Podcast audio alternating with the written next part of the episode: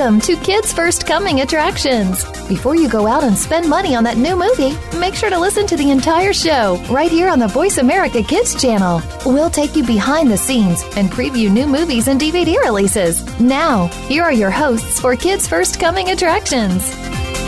Hey, and welcome to Kids First Coming Attractions on the Voice America Kids Network. I'm Sahiba, and today we'll be talking about Bohemian Rhapsody, Middleburg Film Festival, and Dr. Yum's preschool adventure. And right now we're going to start with Rohan interviewing Newton Thomas Sigel. Take it away, Rohan. Hi, I'm here with Tom Sigel. He was the cinematographer for Bohemian Rhapsody. Those of us don't know what exactly is a cinematographer. Well, when you go see Bohemian Rhapsody, every image you see will somehow have my hand in it. The composition of the shot, the lighting of the, of the shot, the camera movement, whether it moves fast or slow or doesn't move at all, uh, if it's dark or bright or colorful, um, all of those things uh, are part of the world of cinematography. We have sets or locations and costumes that the actors wear, but I have to photograph it all so that you can see it in the theater. So that's what a cinematographer does. Cool. And what's the difference between cinematographer and the director of photography? It's a different word for the same thing. Uh, some people prefer one or the other, but at the end of the day, it's uh, both describing the same job. So, what is a day on the set like?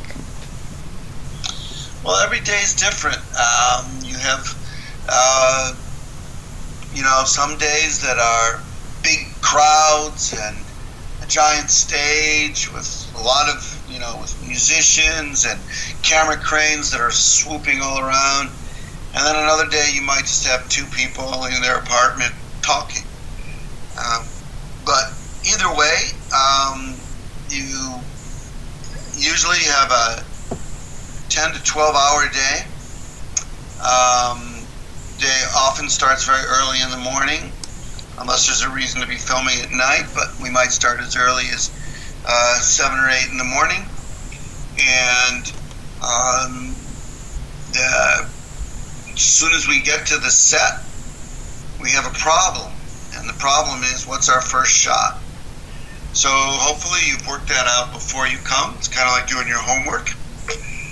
And when you get there, um, depending on what the scene is, the first thing that you're going to do in the morning is start setting up that first shot. Where does the camera go? Where do the lights go? Uh, where are the actors going to be? What are they wearing? Um, so we have all of those things to consider, and uh, uh, day on the set can be sometimes very fast paced, sometimes it can be very slow and meticulous. Depends on what you're shooting. Um, but um, they're long days. It's it's uh, not a job for the faint of heart. Were you a Queen fan before you got on this movie? I've liked Queen. You know, I grew up with their music, um, and uh, I've always liked their music. But I became a super fan doing the movie because part of the homework you do when you do a movie like this as a cinematographer or a set designer or costume designer is um, or director is you learn everything there is to know about your subject. So I read all the books about Queen. I watched all of the um, archival material that uh, you can watch on the internet or that are in the archives of the band. Um, I looked at photographs, not only of the, the band, but uh, of that period. And uh, the more I did that research, the more I grew to love their music. Um, one of the amazing things about Queen, you know, is that even people that don't think they're Queen fans or don't think they know their music know their music. There's a lot of people who, if you said, um, hey, what are some of Queen's songs, they would go, I have no idea. But if you sing to them, We Will Rock You, or We Are the Champions of the World, or Another One Bites the Dust, or Bohemian Rhapsody, everybody knows the songs. So their music is even much greater of a of a part of our culture than I think a lot of people realize. You a Queen fan? Yeah, sort of. Like I'm not a super fan, but yeah, I watch it. I listen to their music a bit. I think after the movie you'll listen to it more. Yeah, probably. so, what was it like working with the star Rami? Rami is an incredible talent, and I think he's somebody that you're going to hear a lot of in the future. Uh, Rami um, really became, you know, Freddie Mercury. He he put Freddie Mercury's persona on like a old coat. You know, it just fit him so perfectly, and everything on the the way he moved, the way he spoke, uh, the rhythm of his speech. Um, he just completely and totally um, became Freddie Mercury. He's not a photo double, you know. He doesn't look exactly like him, but when he was in character and on camera, you forgot you weren't watching Freddie Mercury. It was absolutely extraordinary to, to work with. And when you have an actor that is that invested in his role, is that um, uh, is that committed to portraying the character truthfully and depthfully, uh, it's very inspiring as a cinematographer. Interesting. Um, how would you like audience to think about your work? Well, you know, as a director of photography or a cinematographer, you want to create powerful images. You want to create beautiful images. You want to create a language, a visual language that tells your story. But you also don't want people to be sitting there looking at it, going, "Oh, what a cool shot," or "What a beautiful composition," or "Oh, look how lovely the lighting is." You want it to all be in the service of the story. So, the most powerful, the most striking cinematography is actually the cinematography that you don't even realize you're watching because you're basically being swept away with the story um, at any given moment, whether the uh, story being told is sad or happy or scary or or romantic or whatever it is. You want the audience really to feel the beauty and the power of the images without thinking about it. Um, so hopefully that's what will happen when you watch the movie is you'll be taken along for the ride and the, and, and the images will be so strong and powerful that they'll enhance that ride. They'll make that ride even better but you won't know exactly why. Okay and are you happy with how the film came out? Very happy. Last night in london i saw the movie on a the biggest screen in the united kingdom 28 meters wide, which is over 90 feet. Um, there were 7,000 people there, and people were so swept away with the movie, they started stomping their feet and clapping and singing along right in the middle of the movie. It was a fabulous experience, so I'm very, very happy with it. And do you have any advice for people looking to become cinematographers and like and would you encourage them to work in the industry behind the scenes? Well, I think you have to really love it because they're really long hours. It's a very difficult business to be in uh, if you want to have a family, um, but it can also be very rewarding. So I think um, if you're interested in visual storytelling, if you're interested in in photography and um, telling stories with pictures and moving pictures, um, I would say that you um, uh, should study all the films and the technique that you can. And you should go out and start making your own movies. You know, if you have a a, a, a, a smartphone and a uh, and a laptop computer, you have a movie studio. You have everything you need to make a movie. Um, but start looking and thinking about how they're made. Watch a movie once, you know, for the story, and then once you've watched it, watch it again and look at how it's made. Maybe even turn off the sound and look, oh, you know, what is the camera doing there? What's it doing there? How is it edited? How is it put together? And the more you learn that, the more you learn those techniques and they become second nature, the more you'll be able to speak the language of film. Hmm. And what inspired you to become a cinematographer? Um, well, I've been making little movies since I was 15 years old, and when I was uh, actually since I was 14 years old, and when I was 14, um, we didn't have things like smartphones and laptop computers, so I had to make my first movies on Super 8 film. And when you shoot on film, you don't even get to see what it looks like till you develop it, develop the film. And it was actually much harder. Um, but I just loved telling stories, and I love telling them with moving images. So I started making my own little movies right uh, in the middle of high school, and I wasn't much older than you, and I've been doing it ever since. Okay, well, congratulations on Bohemian Rhapsody. It's amazing. And thank you for talking with us today. It was my pleasure, Ron. I hope you and all your friends go see it. It's an incredible movie, and I think you're all going to love it. Great interview, Rohan, and thank you both Rohan and Newton Thomas Sigel. Let's take a break. I'm Sahiba, and you're listening to Kids First Coming Attractions. Today's show is sponsored by Little Wolf's Book of Badness.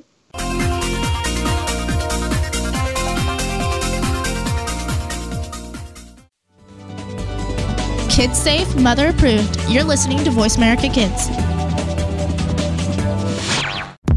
To become a Kids First Film Critic, enter one of our local campaigns running throughout the year or join our national campaign this fall. We are looking for kids ages 7 to 16 who love movies, love talking about movies, and love the chance to see movies before anyone else does. All you need to do to enter is submit a written and videotaped review of one of our selected films and then reach out to your friends and family to vote for you. This summer, join us at one of our Kids First Film Critics boot camps in three cities New York, Washington, D.C., and Martha's Vineyard, where you can learn how to critique films and practice your on camera and acting skills. Check it all out at www.kidsfirst.org. Think you have what it takes to be one of America's next film critics? Just visit kidsfirst.org for more information. Hurry! Our Kids First Film Critics boot camps are filling up fast. Join our team of youth reporters and help us help other kids make smart decisions about the movies they choose to go see. At Kids First, we believe that smart kids make smart consumers.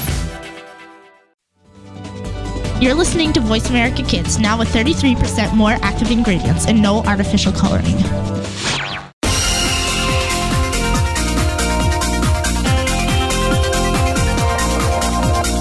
You are tuned in to Kids First Coming Attractions on the Voice America Kids channel. Shh, turn off your phone. Another movie review is coming up. Welcome to Kids First Coming Attractions on the Voice America Kids Network. I'm Ben from Washington, D.C., and you're listening to Kids First Coming Attractions. We've been talking about uh, Rohan's interview with the cinematographer of Bohemian Rhapsody, and next we'll be talking with Zoe and Rohan about Bohemian Rhapsody. How are you both doing today? I'm doing well. I'm doing good too. Uh, so Zoe, with all the hype for this movie. Ha- actually, what did you think about it? Um, well, I thought that this was a really nice film. I really liked it. The the photography and production design um, were really good, and the costumes really reflect on the look of 80s, and it kind of feels exactly like some of the the scenes from the music videos on YouTube. Uh, Rohan, what is this movie about exactly? Um, well, basically, it's kind of about um, Freddie Mercury's relationship with his like bandmates and everyone around him, like his family, and how he kind of deals with his sexuality. Uh, Zoe, what was your favorite part of this film? Um, my favorite scene is probably where all the scenes that music was involved, because I really um liked the music in this film. Can you talk a little bit more about why you liked the music? Um, well, I really, my mom, she really likes 80s music and stuff, and I hear it a lot. And some of the songs I heard in this film, I actually didn't know were from Queen, but they were some of my favorite songs. And they're just really interesting. And in the movie, they kind of explain how each like song is like created and stuff. And I really liked how the story was put together and why they did that. Rohan, did you think Rami Malek was a good choice to play Queen Queen uh, frontman Freddie Mercury, and how was his performance? I quite liked him as Freddie Mercury. I feel like he portrayed the character's personality well, and was like all his motion around the set were big and extravagant, which kind of fit Freddie Mercury's personality. I think. Zoe, do you have a favorite character from this film? Um, probably Freddie Mercury. He was really entertaining in the film, and he really he brought life to his character because he wasn't really acting him. He really was Freddie Mercury, and I really believed him. Rohan, uh, did you have any past experiences with the band this film portrays before seeing it? Um, well, I'd had some of their music, um, but I no, I didn't really know the story. Would you say that this film will uh, does a good job of not only uh, that ed- people who may not know a lot about Queen, letting them know more about the band, and letting people who already know about Queen, teaching them new things? Um, well, it it mainly focuses on Freddie Mercury's relationship with the band, but yeah, I do think it tells the story of like what the band represents. Now, other than uh, the main character of this film, how did the rest of the cast do? I can't remember who played Ray Foster, but I think it was Mike Myers. Yeah, um, yeah, that was yeah. Okay, it was Mike Myers who played Ray Foster. I liked him as Ray Foster. I feel like he like portrayed how the character's like so negative quite well. Zoe, this film looks to have a lot of spectacle. So did you find that well, you already talked a little bit how you liked the musical sequences, but things like uh, production design and costume design and things like that, how did those contribute to those musical sequences and make them even better? Well, one second. Um, well, the costumes were great, and and everything really reflected on 80s and how the band comes together. And the Live Aid show was great.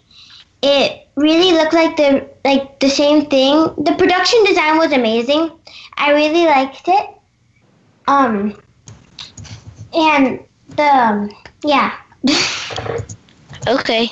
Uh, can you t- t- talk a little bit more about the Live Aid show? Because that seems to be a pretty important event in the film itself.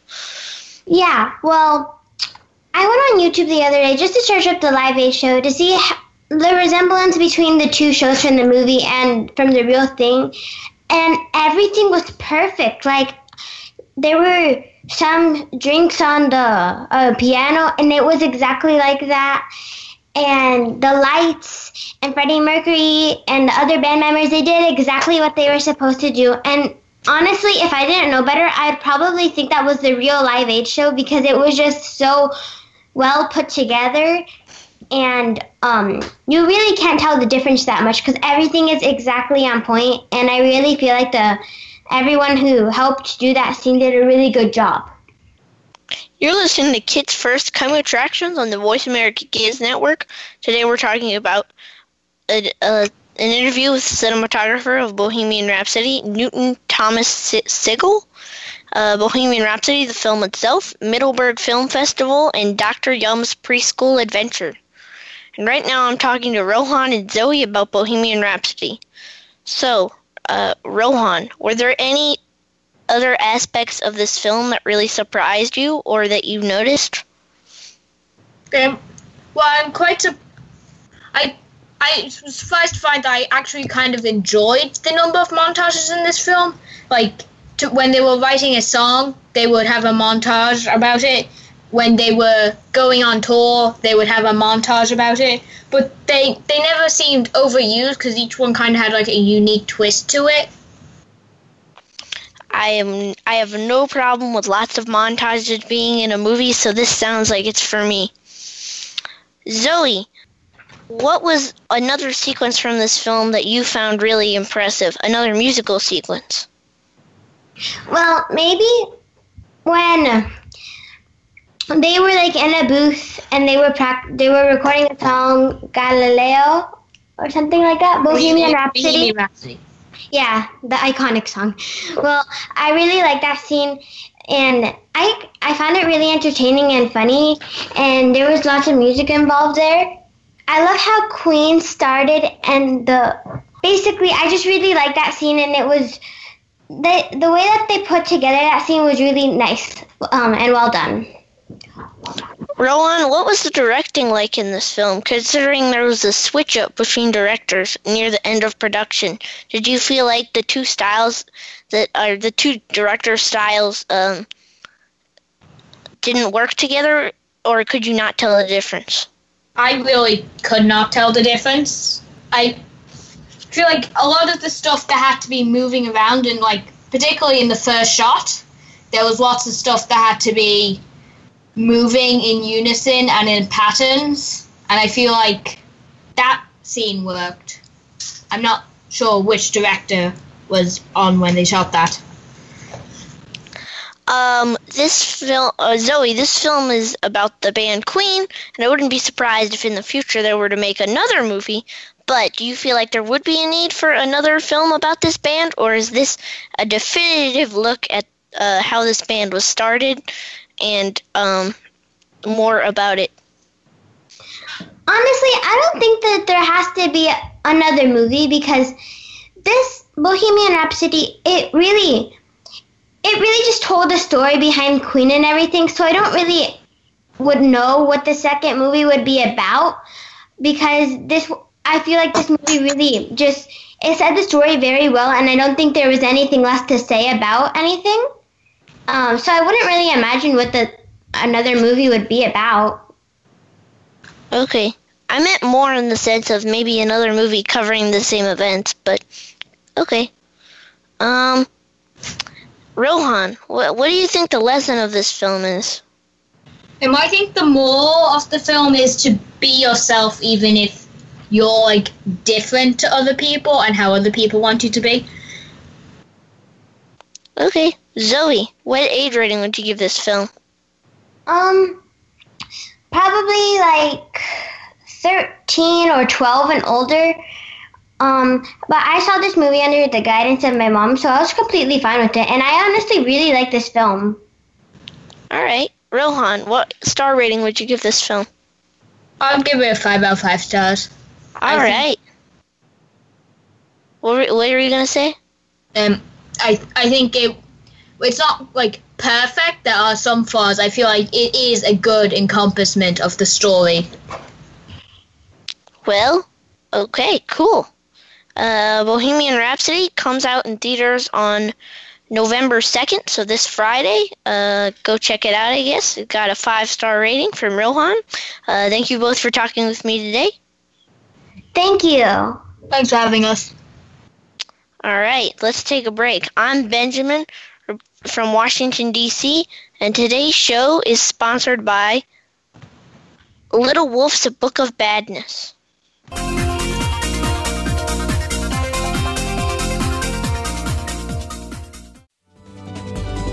Kids safe, mother approved. You're listening to Voice America Kids.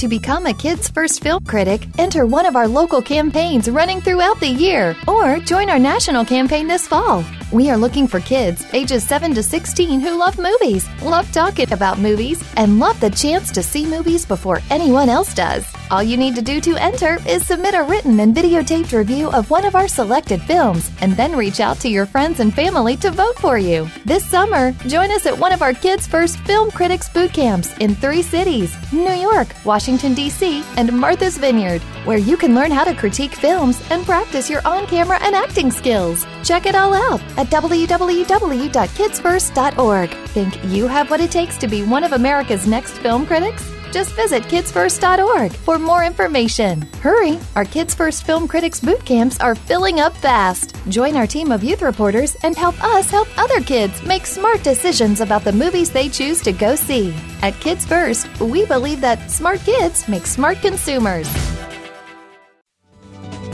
You're listening to Voice America Kids, now with 33% more active ingredients and no artificial coloring.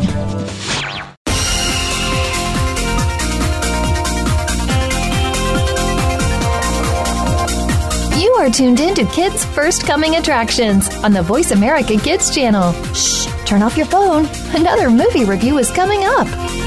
Hey, and welcome back. I'm Sahiba, and you're listening to Kids First Coming Attractions. We've been talking about Bohemian Rhapsody, and next we'll be talking with the awesome Benjamin about the Middleburg Film Festival. How are you doing today, Benjamin? I'm doing really well. That's good. So it's a pleasure to have you today. And so, can you start by telling me a little bit about um, what is the Middleburg Film Festival and what goes on during that time? Well, Middleburg Film Festival is a film festival that takes place every year around this time, around around the end of October, um, in Northern Virginia, and uh, it shows a lot of Oscar buzzy films over the course of four days. Um, and it's has three or four different locations um, where they show different movies uh, that they outfit to show those movies. Okay, awesome. And what movies um did you get to watch? Uh, this year I got to see four films: At Eternity's Gate, Biggest Little Farm, Maria by Callas, and Green Book, the closing film of the festival. Oh wow! And it was also the uh, a winning uh, film, right? Uh, I do I do not know actually. Oh, I think it was, but um, if it was, why do you think that uh, Green Book would have been an award-winning film? Um, Green Book is a very enjoyable movie. It's a much, very much a crowd pleaser. It's a good mix of comedy while also having depth to it because it's about. It does take place in the 1950s and is about um, the struggles of a African American jazz pianist or an African American pianist, more specifically. Um, jazz is what he wanted to, or jazz is what he wanted to play, or sorry, excuse me, classical music is what he wanted to play, but he's forced to play jazz. Um, and there's a lot of tension going on uh, because of the time it's set in. Um, and it's yeah, like I said, there's a lot of funny jokes over, around it, and it's a sort of a buddy cop comedy road trip drama, if that makes any sense. it sort of does. I think I understand. But that's so interesting. It sounds so um, unique and has so many different elements in one single movie. So that's really cool. And so, what was your favorite movie that you watched, and which one stood out to you the most? Um, personally, I'm still deciding between Green Book and uh, Maria by Callas. Maria by Callas as my favorite movies. Maria by Callas is a completely different film. It's a documentary about a uh, Greek opera singer from the 1950s, 60s, um, and her sort of the course of her career uh, and her rise and fall from fame.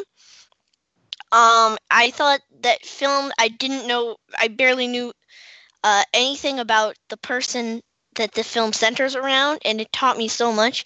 And um, I also felt like it connected with me emotionally.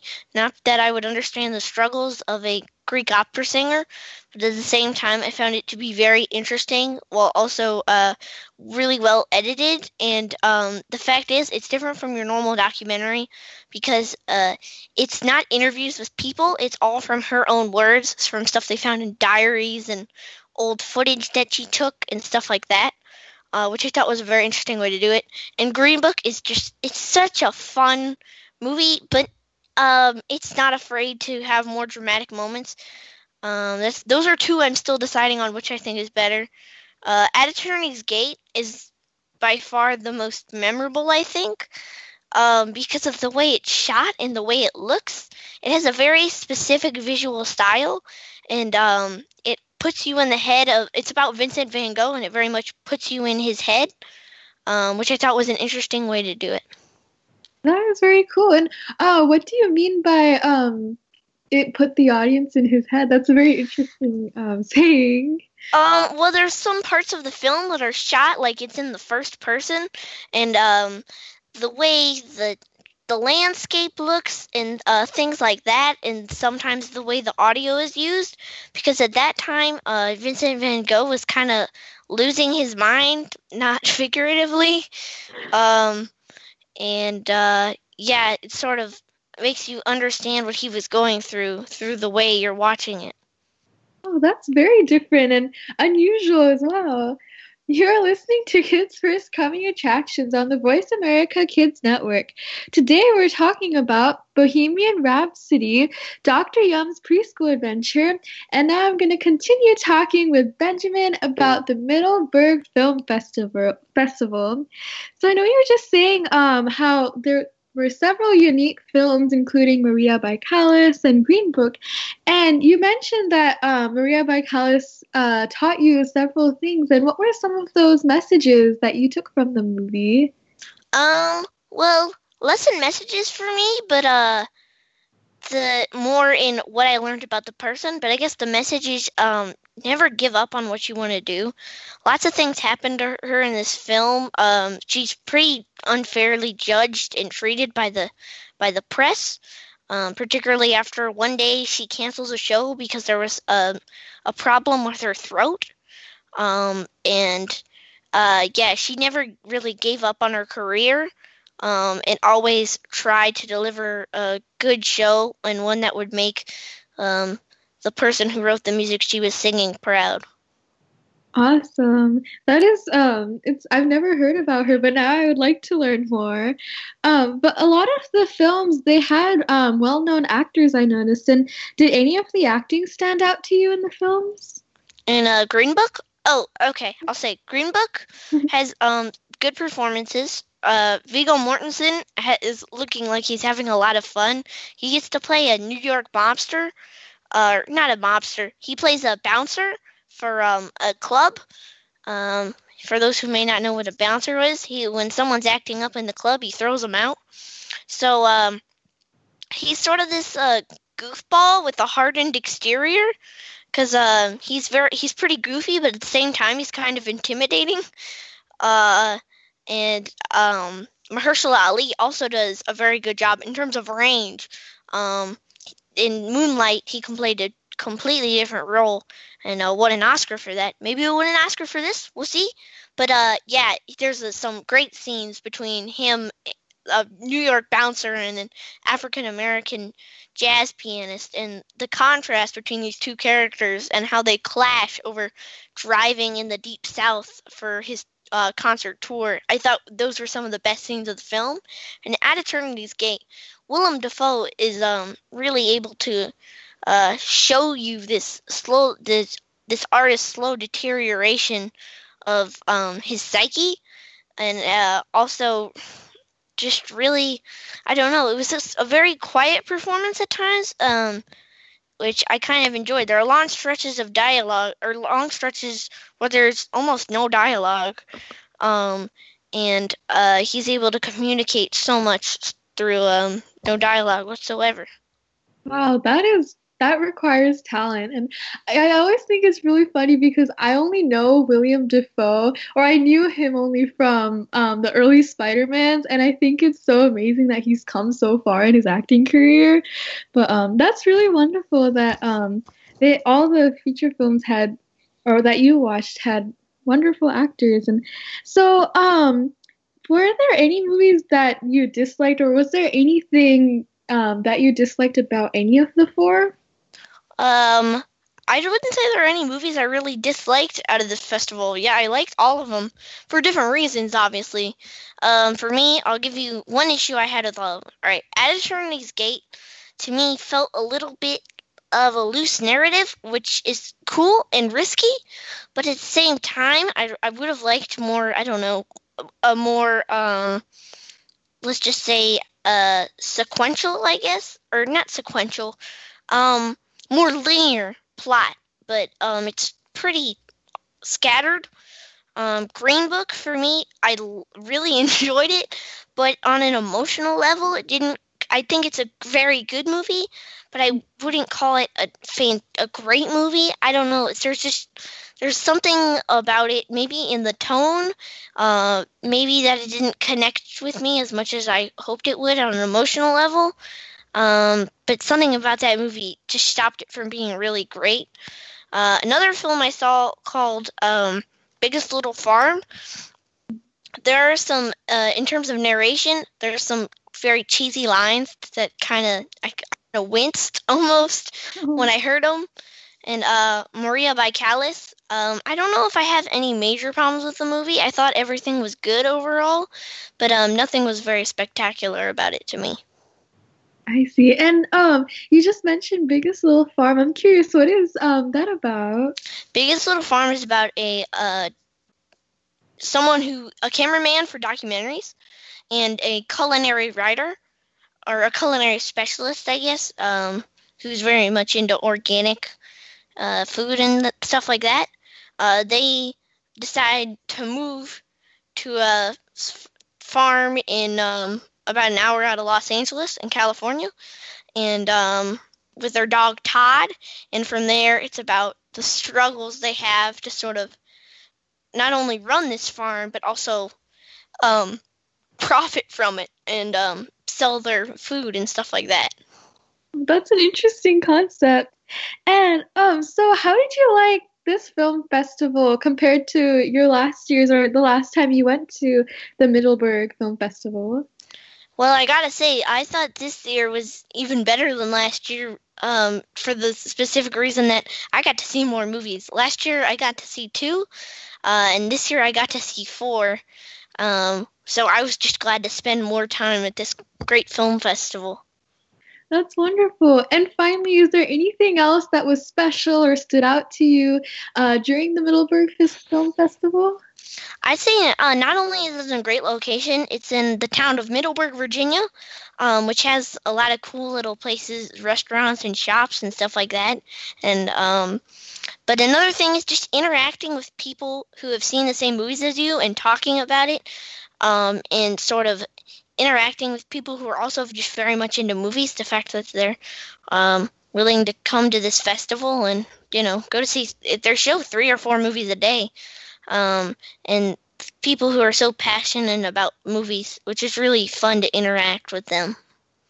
That's awesome. Yeah, I always love um, talking on the radio show with people who've seen movies and anything movies. I could talk forever. So it's been a pleasure talking to you, Benjamin, and thank you so much for educating me about the Middleburg, Middleburg Film Festival and all these cool films coming out. Yeah, no problem. I can't wait for next year's and uh yeah check out all of these movies if they sound good to you because i was really impressed by all of them yeah i will from what you told me they all sound fantastic so i will definitely check them out thank you so much again benjamin thank you for having me i had a lot of fun talking about this film festival Thank you, me too. Let's take a break. I'm Sahiba, and you're listening to Kids First Coming Attractions. Today's show is sponsored by Little Wolf's Book of Badness.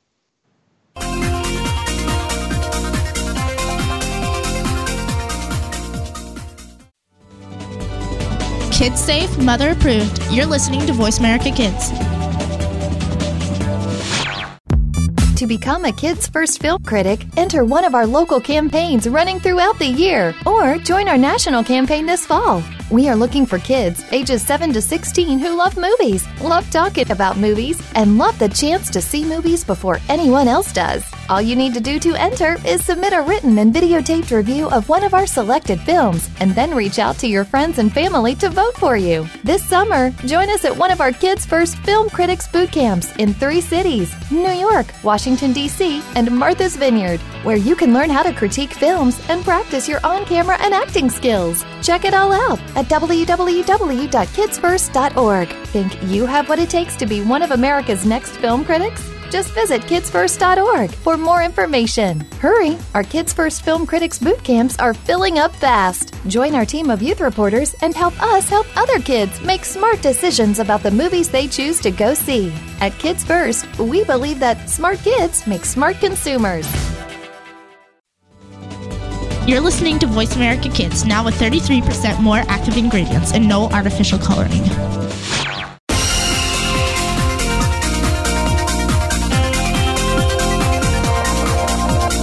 You are tuned in to Kids First Coming Attractions on the Voice America Kids channel. Shh, turn off your phone. Another movie review is coming up. Hey, welcome back. I'm Sahiba, and you're listening to Kids First Coming Attractions. We've been talking about Bohemian Rhapsody and the Middleburg Film Festival, and next we'll be talking with Dr. Nimali, who's the founder of the Dr. Yums Project and author of the Dr. Yums Preschool Adventure. Welcome to the show, Dr. Nimali. Thank you for having me. Of course, it's my pleasure. So, um, I just wanted to start off by asking, um, what started your interest in child nutrition? So, I've been a pediatrician now. I've been um, at this for about 18 years, and in 2008, I moved my family to Fredericksburg, Virginia, and I started to see a real pattern of diet-related illness. So, first of all, the preschoolers in Virginia um, preschoolers on the WIC program in Virginia have the highest rate of obesity in the nation compared to other states. And um, I was noticing that even beyond obesity, there were so many diet related issues that I saw in children. Those could range from behavioral issues, anxiety, um, digestive issues. And so many of the symptoms I was seeing as a pediatrician really had a lot of underpinnings in the diet. So I started to get really interested in how I could help shape the way that families fed their children and noticed that the culture of cooking was really slowly being lost and that so many of the parents I um, whose children I saw didn't have basic cooking skills. So I sort of made it my mission to help them learn how to cook and, and feed their kids better. And, um, and then that started um, a blog an interest in starting a blog with recipes, which then um, became sort of a passion and kind of an addiction for me. And in 2013, I joined up with a friend uh, that I met named Melanie Potok, who is a, a pediatric feeding specialist. All she does is actually help children who have issues with feeding. And I asked her if she could help me develop uh, a program within a nonprofit organization, the Dr. Yum Project, and we named that program Dr. Yum's Preschool Food Adventure. And it is a way to teach teachers in the community how to teach nutrition to three to five year old preschoolers. Oh wow, that's such a wonderful story and such a wonderful cause. Um, so can you tell me a little bit about um, this Dr. Yum's preschool program and um, what it is about?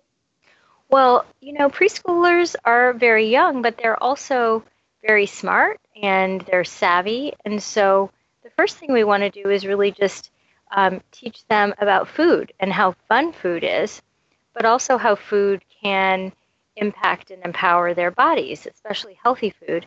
And so, what we do is in our curriculum that we wrote, we introduce preschoolers to a monthly fruit or vegetable, and we talk about the sort of superpowers of that fruit or vegetable and how they um, how the food helps their body. So we talk about, for instance, how vitamin C can help fight germs, how vitamin K can help heal their cuts and scrapes. Um, and so, so we relate it back to how their body feels. Um, and I think the kids, after a number of lessons, start to really internalize that. Um, the other thing that we do within the lessons is we really stress the enjoyment of food, not just by tasting food, but by using all of the senses. And because we really wanted to create a program that was um, very joyful for kids of all abilities, we wanted to make sure that even kids with special needs, with sensory issues, with developmental challenges, who may not be ready to try new and different foods, could still have a joyful experience using other senses that eventually would lead them to the confidence and joy um, and courage to try those foods um, by tasting them. Oh, wow, that's such a um, amazing program, and I think it's um, so great that you've opened it up to um, so many people of all different kinds. And so, um, how would you say that it was unique from other nutritional programs throughout the country? That's a great question. So, the first thing is um, it is a sensory based curriculum. So, we um, the kids learn about the fruit and vegetable, and then they use all their senses to experience it while preparing a snack that they, if they're ready to, they can try. Um, and it's all using whole food ingredients. Um, I personally train every teacher um, and provide them a teacher manual so that they understand the unique approach of the sensory based curriculum when teaching their students.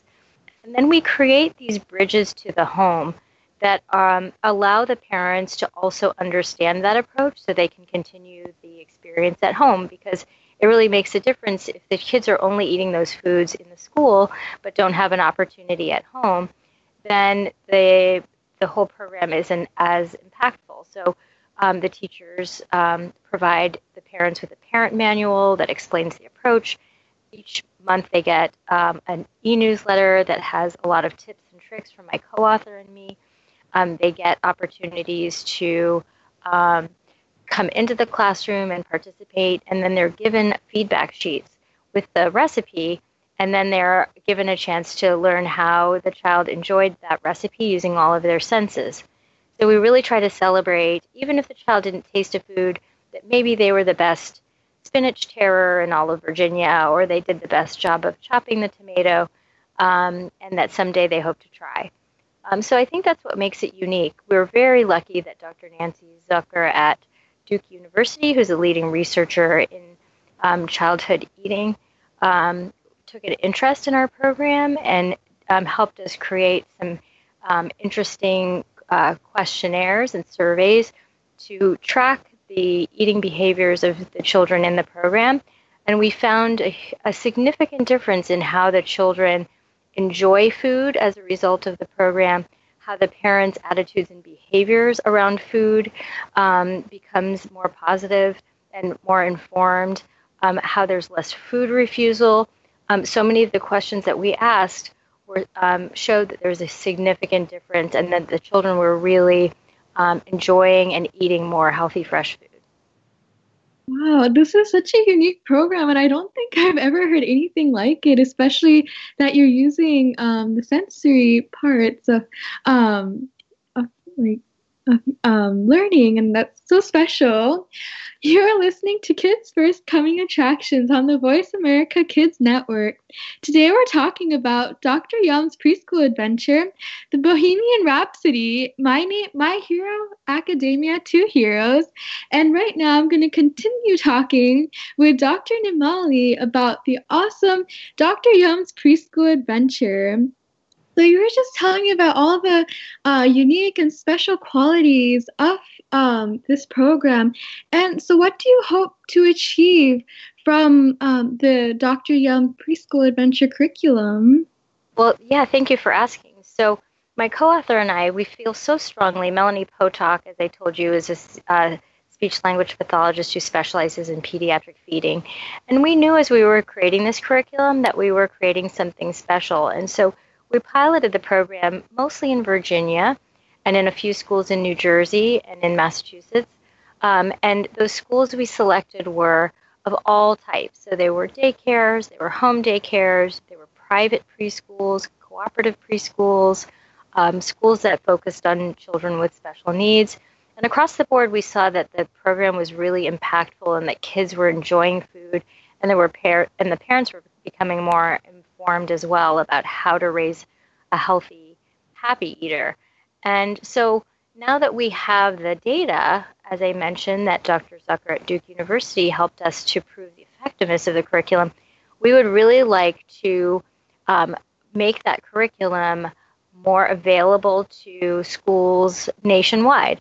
Um, and so in 2019 to, to 2020 school year, we will make this program widely available so that um, schools who are interested in having the preschool adventure, um, preschool food adventure, can access it um, through our nonprofit, the Dr. Yum Project. And you know, if if there's anyone listening who's interested in just finding out more, our website is dryum.org. Um, you can send us an email and we can um, put you on uh, a list where we will keep you up to date on how to get that curriculum in the next one to two years. Yeah, I really hope this program reaches schools world nationwide, and because it's so important and it's so rare to find um, programs like this. And so I noticed that you have so many achievements, like being the co author of a book. But how does this project of yours differ from the others, and how has it impacted you personally? Well, I do have, I do wear a number of hats. So I have a private practice. Um, my practice is actually um, separate from our nonprofit, but I house them in the same building. So if you go to my practice, you'll notice that half of my practice is actually comprised of a teaching kitchen and we um, we have a, a, surrounding garden on all sides of my practice. We have a garden, and so families are able to come into our teaching kitchen and access programs through our nonprofit um, and learn how to cook and eat better. Um, my patients are able to use the kitchen as well.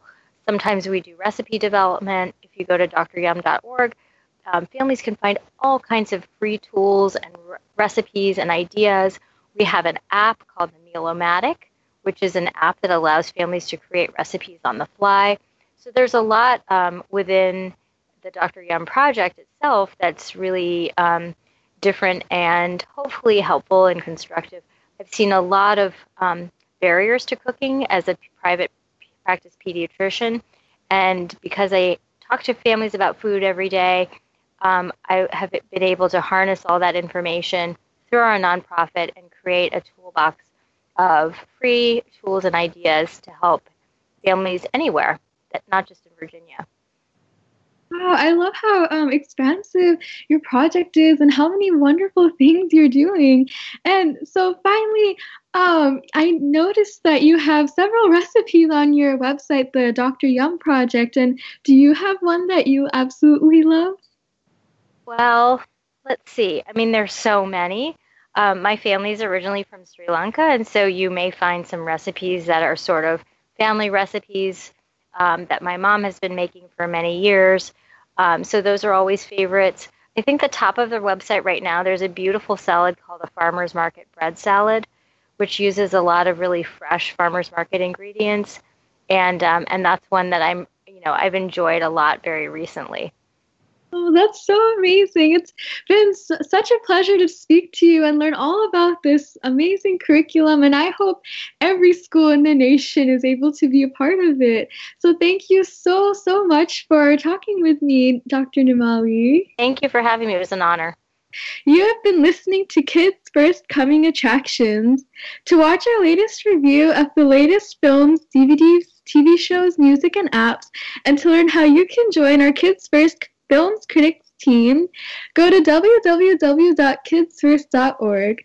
Be sure to check out our blog in the teen section of Huffington Post and check out our YouTube channel. You can get there easily from our homepage at kidsfirst.org. I'm Sahiba. Thank you so much for listening and happy Halloween. Have an awesome day and Halloween.